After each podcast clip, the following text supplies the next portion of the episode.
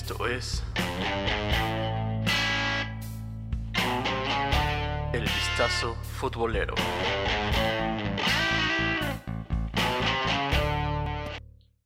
¿Qué tal amigos del Vistazo Futbolero? Aquí estamos una vez más hablando de lo que más nos gusta y como más nos gusta y también de otros deportes porque ya lo publicamos en algún meme por ahí. Queremos vistas, chingada madre. Y likes y todo eso. El Luis Pegueros con la playera del más poderoso y Oscar Onofre. Con la playera del más poderoso en, en el universo de Spider-Man. Traigo la de Venom. ¿Sí será? Bueno, sí, ¿eh? está cabrón ese güey. Sí, porque Carnage es como la versión roja y, y como loca, pero Sí, ya, ya no vamos a hablar de cómics, no somos tan niños rata como nos vemos. Eh, pues bueno, jornada 3 en el fútbol de la Liga MX. Igual jornadita que comenzó desde el viernes, que nos deja varias cosas buenas, malas, lamentables en el caso de la lesión de Nico, o quizá no tanto, pero por, por cosas buenas hay cosas malas. Vamos a empezarle en orden y cómo va. Desde el viernesito ya tuvimos contenido de alta calidad, al menos para mal, de las Chivas del Guadalajara. Quedan 1-1, pero el partido, si no es por una decisión del VAR, que estuvo bien a final de cuentas, no en cuanto a la roja, pero terminan por empatar 1-1. Totalmente, tres años sin poderle ganar eh, en su casa el rebaño a, al Puebla, donde seguimos viendo ese Guadalajara de Tomás Boy y creo que lamentablemente así como identificamos al rebaño de Almeida, también vamos a ubicar al rebaño de Tomás Boy porque es tal cual, o sea, aunque en los partidos, en este a lo mejor no, pero tengan un jugador menos, se genere lo que se genere, bueno, tuvieron un jugador de más por 5 o 10 minutos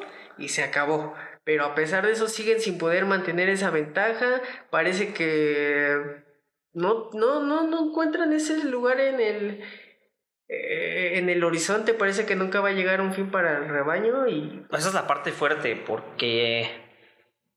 Y yo, yo lo decía de semanas atrás, el mismo Tomás Boy no, no reconoce las cosas malas y por pequeños detalles buenos que le han pasado dice que el equipo está bien y demás. Evidentemente nadie estando en su trabajo va a decir que las cosas están mal o va a ser tan sincero, sabiendo que puede perder hasta la chamba por eso. Pero hay maneras de enfocar el discurso a saber o a ser autocríticos y dejar claro que las cosas no están bien, con todo y que se le gana a Tigres. Y se ve de manera interna, ¿no? Ves, ok, ha apoyado a la Chofis, muy bien por ahí, pero fuera del penal que provoca la Chofis no hizo absolutamente nada. Pulido anda por las mismas, pero a pesar de eso, Pulido hizo todas las llegadas que pudo haber hecho el rebaño. Nada más tuvo una al 26, después de eso se apagaron. Ajá, y no es como que hables de que ay, salieron jugadas a granel o llegadas y, y, y ahí va la vuelta porque no, no son ni buenos, no están generando. Y pues bueno, la exigencia no, no cambia para un equipo que es grande, pero siguen sin estar a la altura de lo que se les demanda temporada tras temporada. Toño Rodríguez por las mismas, siendo cómplice de un gol, ok, se rescató en el segundo tiempo y tuvo buenas atajadas, pero siguiendo cometiendo errores, pues de Y ahí está el punto equipo. clave, ni desde abajo, ni hasta el jugador que es el encargado de los goles, ves quién pueda llegar a ser un referente en este equipo. Por ahí es donde se está empezando mal. Pero hablemos del duelo de nuevos hermanos, O sea, que igual del viernes. Si usted no sabe, el Atlas dejó de ser propiedad de la gente de TV Azteca y pasó a Orlegui Deportes para ser hermanito del Atlas, con quienes perdieron 2-1 en la cancha del Jalisco.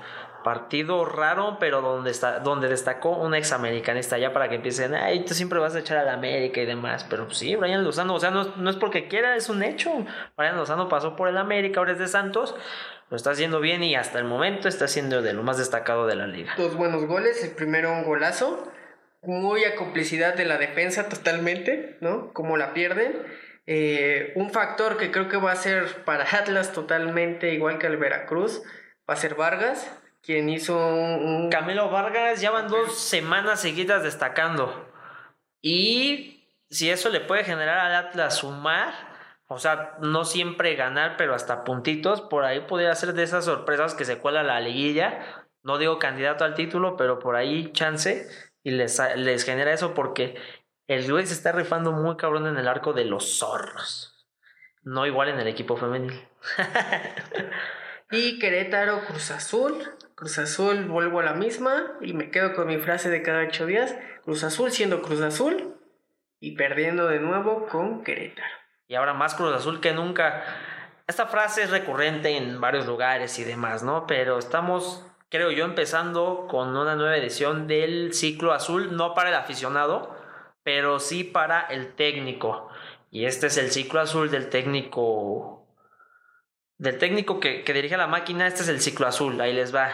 Llegan, llega este técnico, en este caso fue Pedro Caixinha, para empezar a hacer las cosas bien, lo cual le generó llegar a una final. En el caso de Cruz Azul, hoy en día es lo mejor que puede hacer el equipo, llegar a una final. La pierdes, dices que todo está bien, mantienes al técnico, a este ya no le va de la misma forma porque se cruza con América.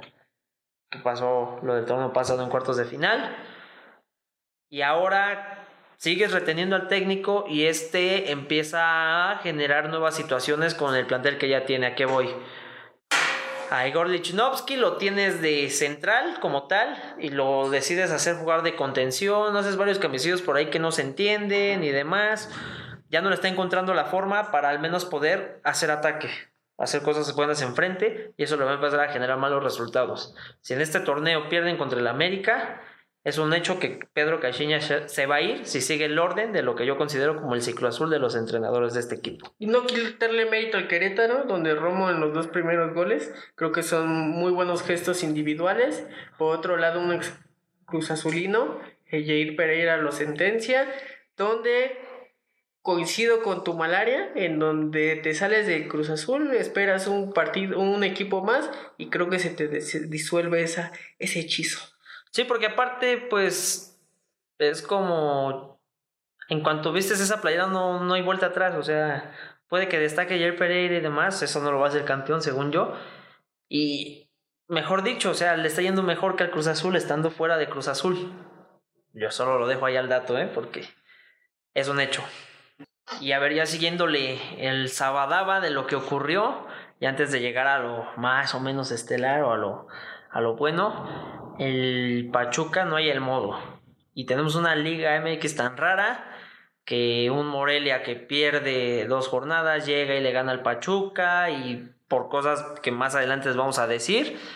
Pero si Palermo no le encuentra el rumbo al Pachuca les está pasando como el torneo en el que corrieron a Paco, ahí estarán. Eh, un mal inicio, derrotas consecutivas y pues lo que comento no hallar el cómo salir de eso cambiar, hacer ajustes y demás. Y con todo y que llegó Rubén Zambuesa, o sea, a ver qué sucede con Palermo porque les, sucedió lo de llegar y la forma anímica y demás, a lo mejor los hizo destacar de a poquito y el resto, pero no les veo cómo, ¿eh? no les veo cómo. No, no tienen idea, está muy lejos de ese proyecto arte alto rendimiento tuso en donde un Monarcas incluso se da el lujo de fallar al principio, tuvieron las más claras. Como comentas la llegada de Zambuesa, creo que le está pasando en sus fichajes al Pachuca igual que al rebaño, eh, tratando de fichar gente que ya está pues, más que quemada. serán históricos, serán buenos, pero creo que para los clubes que están llegando, no sé qué tanto pueden llegar a funcionar.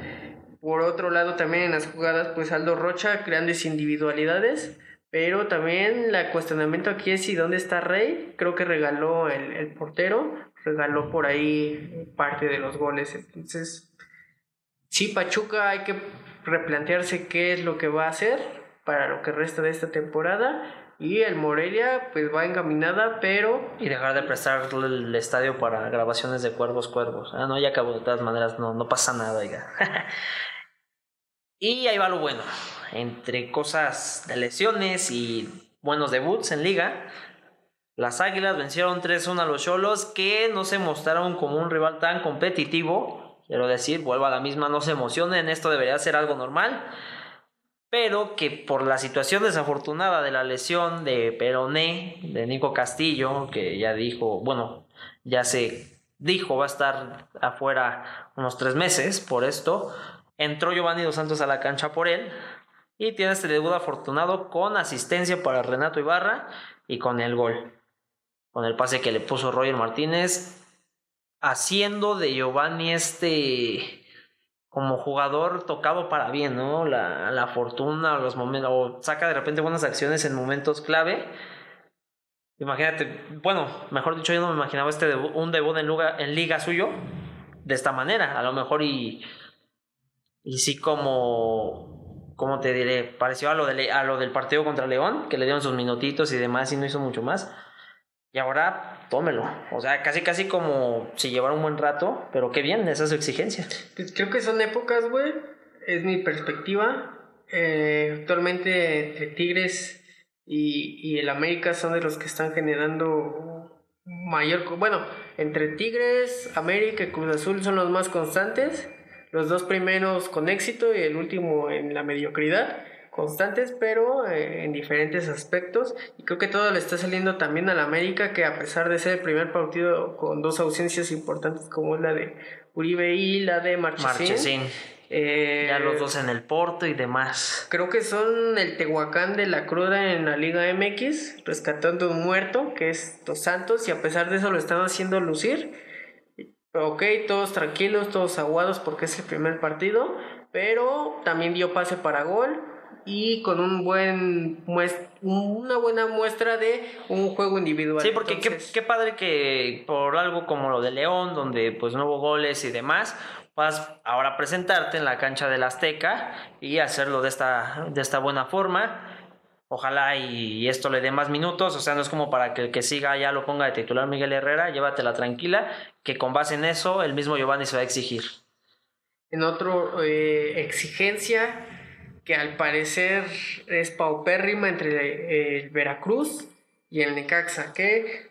Y fíjate, la semana pasada le le tundimos con todo el Necaxa por perder con Pumas y ahora resulta que meten siete goles y no reciben ni uno. O sea, esas son cosas exclusivas de la Liga MX. Y ese es el Veracruz. También hay que tomar en cuenta que ese es el Veracruz. Que aunque Exclusivo de adelanto, el rebaño con esfuerzos va a poder y eso sí le gana. Si no, por ahí van a sacar un empate por aquí soy Entonces, no demerito lo que hace el Veracruz, pero pues no tiene gran cuadro.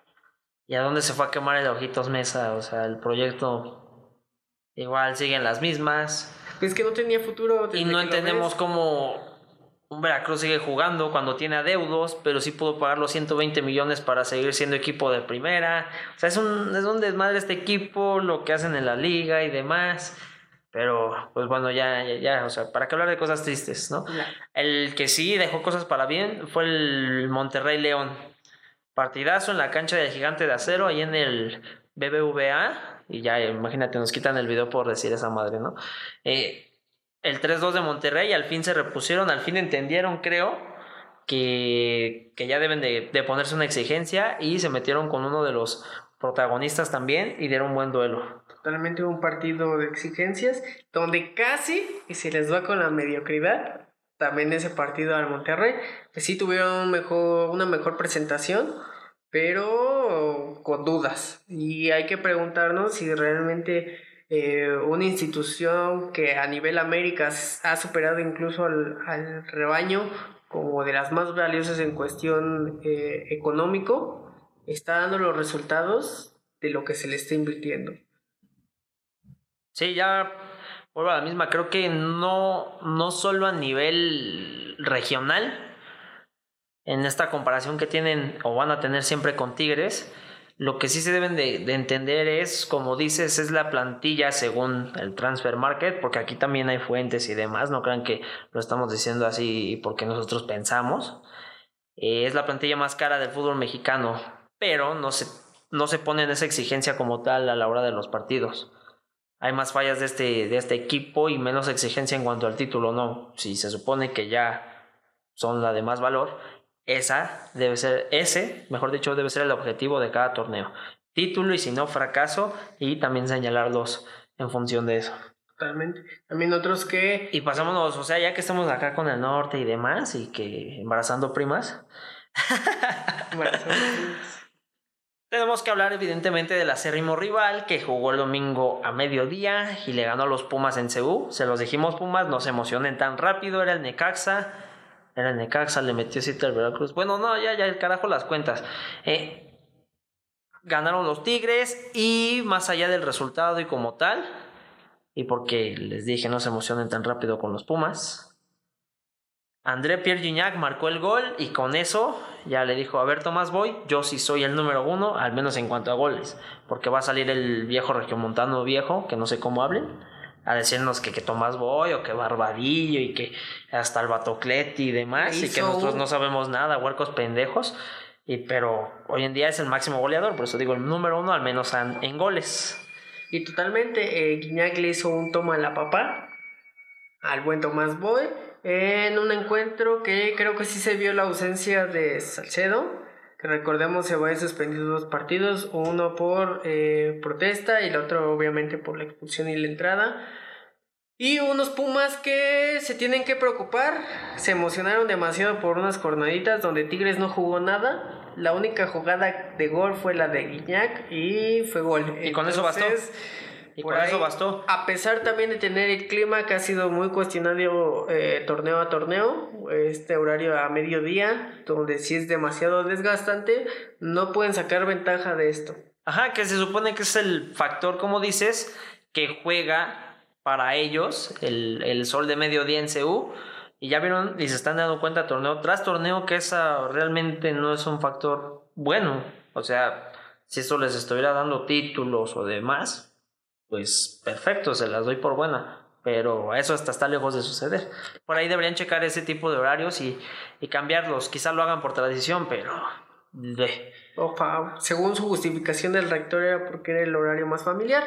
Pero eh, Toluca algunas veces también pero pues ni que fuera zoológico. Ocupa. pues mira, dejemos. Voy a reservar mis, mis comentarios clasistas. Y hablando de históricos, como lo fue Gignac, Hablemos de historia que se dio en la frontera. Totalmente, con el primer golecito y la primera victoria. De los Juárez, de los Bravos de Juárez, en la cancha del Benito Juárez, del Olímpico de Benito Juárez. 2 a 0 le pegaron al Toluca de la Volpe, el mito eterno de la Volpe, que siempre lo he dicho.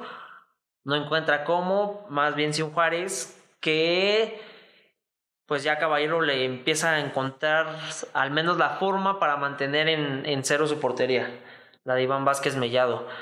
El gol de Ángelo Zagal, un golazo, y el otro que fue que lo sacaron a base de riñones, y eso es lo que debe hacer un equipo que quiere quedarse en primera división. Si no tienes el talento o no tienes todos los jugadores referentes para eso, a rompetela cada partido para que puedas sacar resultados contra equipos como el Toluca. Que un Toluca que te está enfrentando no únicamente cuestiones futbolísticas, sino también cuestiones personales en la cancha, en donde también la Volpe, que también le gusta demasiado este tipo de discursos, pero habla de sus propios jugadores donde ya le están echando la flojera porque ya se sienten seguros debido a que ya terminaron las contrataciones, ya nadie va a salir y ya todos tienen su lugar. Es que, por ejemplo, ya conozco a la Volpe y no, no me refiero a lo conozco de que lo saludo de mano y demás, pero sí en cuanto a su discurso.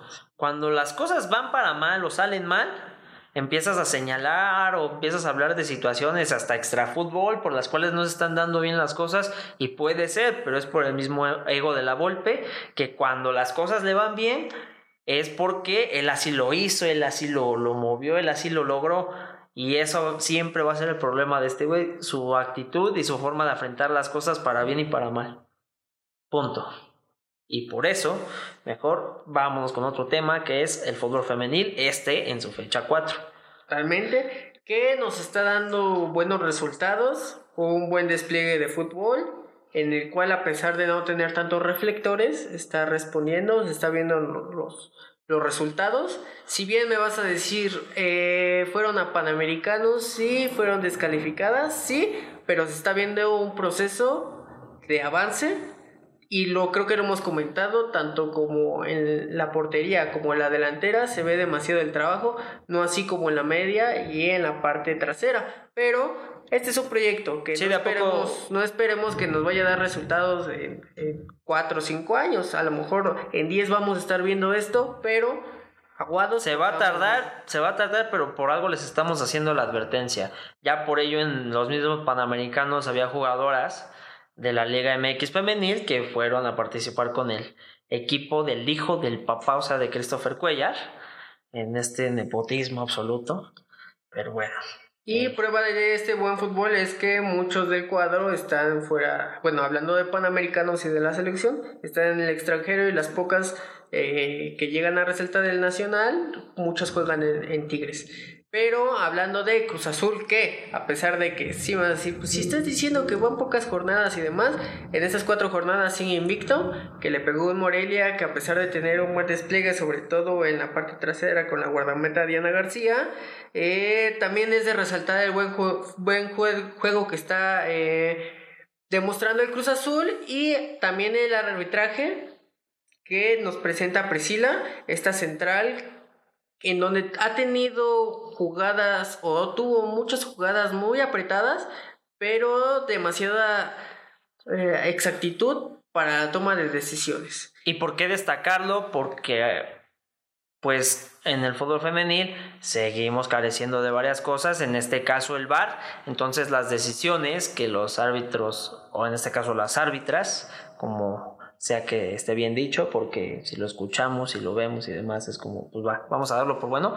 Las árbitras están decidiendo, están decidiendo sin tener esta herramienta y saben que lo tienen que hacer con personalidad y al instante como tradicionalmente se hace, no así como los árbitros que por ejemplo vimos, vamos a dar el retroceso un poquito, vimos varias jugadas o varias acciones que pudieron haberse hecho o tomado la decisión sin el VAR en el Chivas Puebla el gol del Puebla, que ya no fue gol porque fue expulsión de Cavalini, eso se puede resolver desde mucho antes, porque puedes marcar la falta y ya después el VAR te puede decir, esa, este, ¿cómo se llama? Si, si es para roja, sácalo, pero prefieres dejar correr, no marcar la falta, no arriesgarte a marcarla, que pase el gol y después echar todo eso para atrás.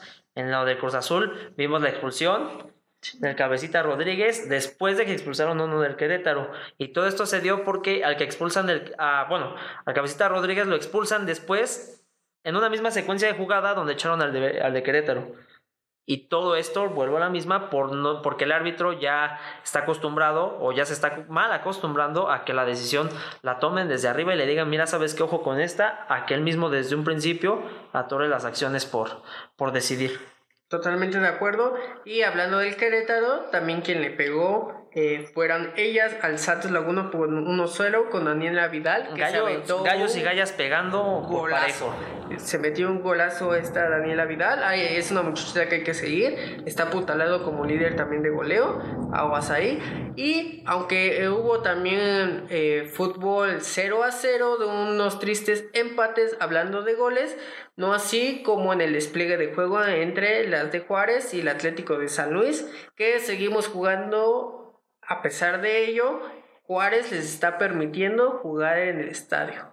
Cosa que a lo mejor los grandes, entre comillas, y sabrán que Cruz Azul que Querétaro, a que Pumas también totalmente están dejando que juegan ahí en la reserva. Y acá el de la reciente, en el de, la reciente compra de la plaza, es que porque todo lo del norte tiene que sonar con plaza, o sea, y a droga, ¿no? y, mejor, mejor este club, mejor este club si deja a las chicas jugar en su estadio con todo y que en la misma jornada el primer equipo iba a jugar contra Toluca. insisto, creo que si hay buen trabajo de jardinería y demás, y hay con qué invertirle, es tan simple como eso, dejas jugar y no se va a hacer fue a la cancha de, o sea, de un lugar a otro, de un par de días al otro.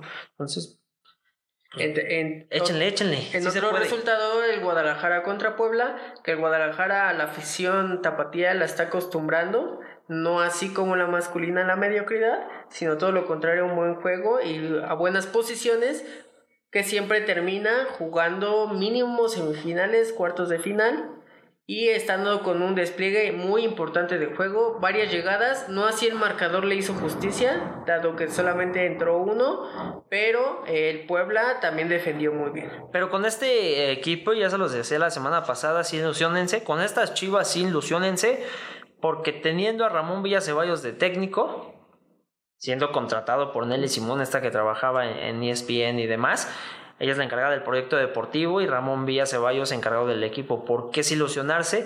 Ese ya quedó dos veces campeón con, con el conjunto femenil de Tigres. Entonces, ojo ahí con este equipo porque va a ser protagonista. Entre Toluca y León, cuando íbamos comenzando a grabar esto, ya había finalizado el partido, empataron. Eh, con un buen juego, En este momento está jugando el América contra el Veracruz, un América que también nos ha estado acostumbrando a un buen juego, a liderar grupos y a ser protagonista y demás. Ser protagonista. Un Pachuca Monterrey, un Tigres contra los Pumas y un Tijuana Atlas que están pendientes todos el día de hoy. Y que no les damos el resultado porque entre que se están jugando o están por jugarse, a la hora en la que nosotros grabamos esto, pues bueno, ya les habíamos explicado por qué, así es que no tiren odio. Es culpa del calendario. Les fallamos, pero no así como ha fallado el Chicharito. Ay, el Chicharito. Y todavía puede que salga del West Ham, ¿eh? O sea, falló este penal en partido amistoso y en estas pocas chances después de, de, la ausencia que ha tenido por lesión y por las cuestiones de, de su reciente paternidad y demás, está teniendo poquitas oportunidades para poder ganarse un puesto de titular con el West Ham y no los está aprovechando. Para mal se le da este penal que falla e insisto, aún queda la incertidumbre porque se sigue hablando de que podría salir. Y de incertidumbres, de saber si te quedas en tu equipo o sales, también está la de Irving, el Chucky Lozano. En la semana fueron eliminados de la fase previa a la fase previa de la clasificación de la UEFA Champions League por el Basel suizo y esto acrecentó los rumores de que si puede llegar al Napoli, que estos ya volvieron a, a preguntar y a decir que qué onda, de a cómo no, cómo me lo vas a dejar, ya está buena la pintura, qué tal el chasis. ¿Por qué tan caro? Ajá, pues qué hace, gana la Champions solo o qué. Y entre estas cosas, el Chucky sí podría salir y se ha dicho mucho al respecto, que entre que Mino Rayola tiene buena relación con la gente del Napoli, Mino Rayola su representante, y que sí puede llegar y que de repente en en, diarios europeos sacan que, que, siempre que no, que por cuestiones familiares y que por su mujer, este, este, e, ella no quiere llegar a, la ciudad napolitana y que por eso el Chucky no quiere y que después la mujer sale y dice no, este, que yo te apoyo hasta el fin, te apoyo hasta el fin del mundo, palabras más, palabras menos, y que sí, este, que vámonos y que la fregada. Hasta ahora todo queda en incertidumbre, pero es sí o sí Napoli el interesado porque hasta el momento no ha sonado ni uno más que tampoco ha sonado mucho más. Eh, la, la, labor que se está generando en Panamericanos, no únicamente con las eh, selecciones de fútbol, sino en general, los medalleros que vamos apuntando. Sí, algo de esperarse, se ha superado esta meta que Ana Gabriela Guevara había puesto, ya la hemos superado. Sí, con todo y con la falta de, de, de infraestructura, del money, y quedando por atrás de Estados Unidos que pues ya de Estados Unidos es de chocolate, entonces hagamos como que vamos en primero, porque estos güeyes roban en, todo, en, todos lados. valen, ellos son, de, chocolate. en todos los deportes que hagan. Son de chocolate. Entre otros que son de chocolate, pero no se aguantan, son los merengues, que parecen tener un poquillo de problemillas. Todo gracias a ser Real Madrid y envuelto en problemas más allá de la mala pretemporada, ahora en la Audi Cup les ganó el Tottenham, que después le ganaron a, al Fenerbahce, donde estaba Diego Reyes y sí lo hicieron ver, ver para la chingada. Eh, ok, si usted alcanza a escuchar eso, es hora del postre. Los camoteros que me acabo de patrocinar. Me acabo de alborear bien machín, pero no sé si el don tenga una marca en específico que pueda patrocinar yo este me podcast. hacer pendejo con lo del albur, güey, tú ya. Pero bueno, eh, a ver, este Real Madrid no encuentra el rumbo y para peor se le lesiona Courtois. Tienen un partido entre eh, en unos días, mejor dicho, contra el Red Bull. Insisto, no es, eh, no es que alguien ya patrocine, ojalá pero, sí, sí, pero, así se llama, pero así se llama el equipo, con el Red Bull, con el Salzburg. Y para este partido no va a estar, o muy probablemente no va a estar, por, por un problema, si no mal recuerdas, de tobillo. El portero belga, no quise decir con esto que era bueno, simplemente dije su nacionalidad. Eh, podría también no estar para el arranque de la temporada y con eso se puede estar Keylor Navas y volvemos al mismo desmadre de que eh, a lo mejor iba a salir Keylor Navas y que ahora mejor no aguántate como suplente porque a lo mejor no va a estar al principio Courtois y demás, que vete James, que vete Bale, pero que no hay quien pague por ellos y demás. Es un desmadre este Real Madrid porque se están fijando más en qué jugadores van para afuera ¿En quién sí les paga por eso, más allá de lo que está ocurriendo en la cancha? Y con eso ya sabemos que todo va a estar mal. Me, me gusta toda esta historia en Europa de ricas, famosas y latinas. que nada le falta a York porque también el PSG y el Barcelona andan en las mismas.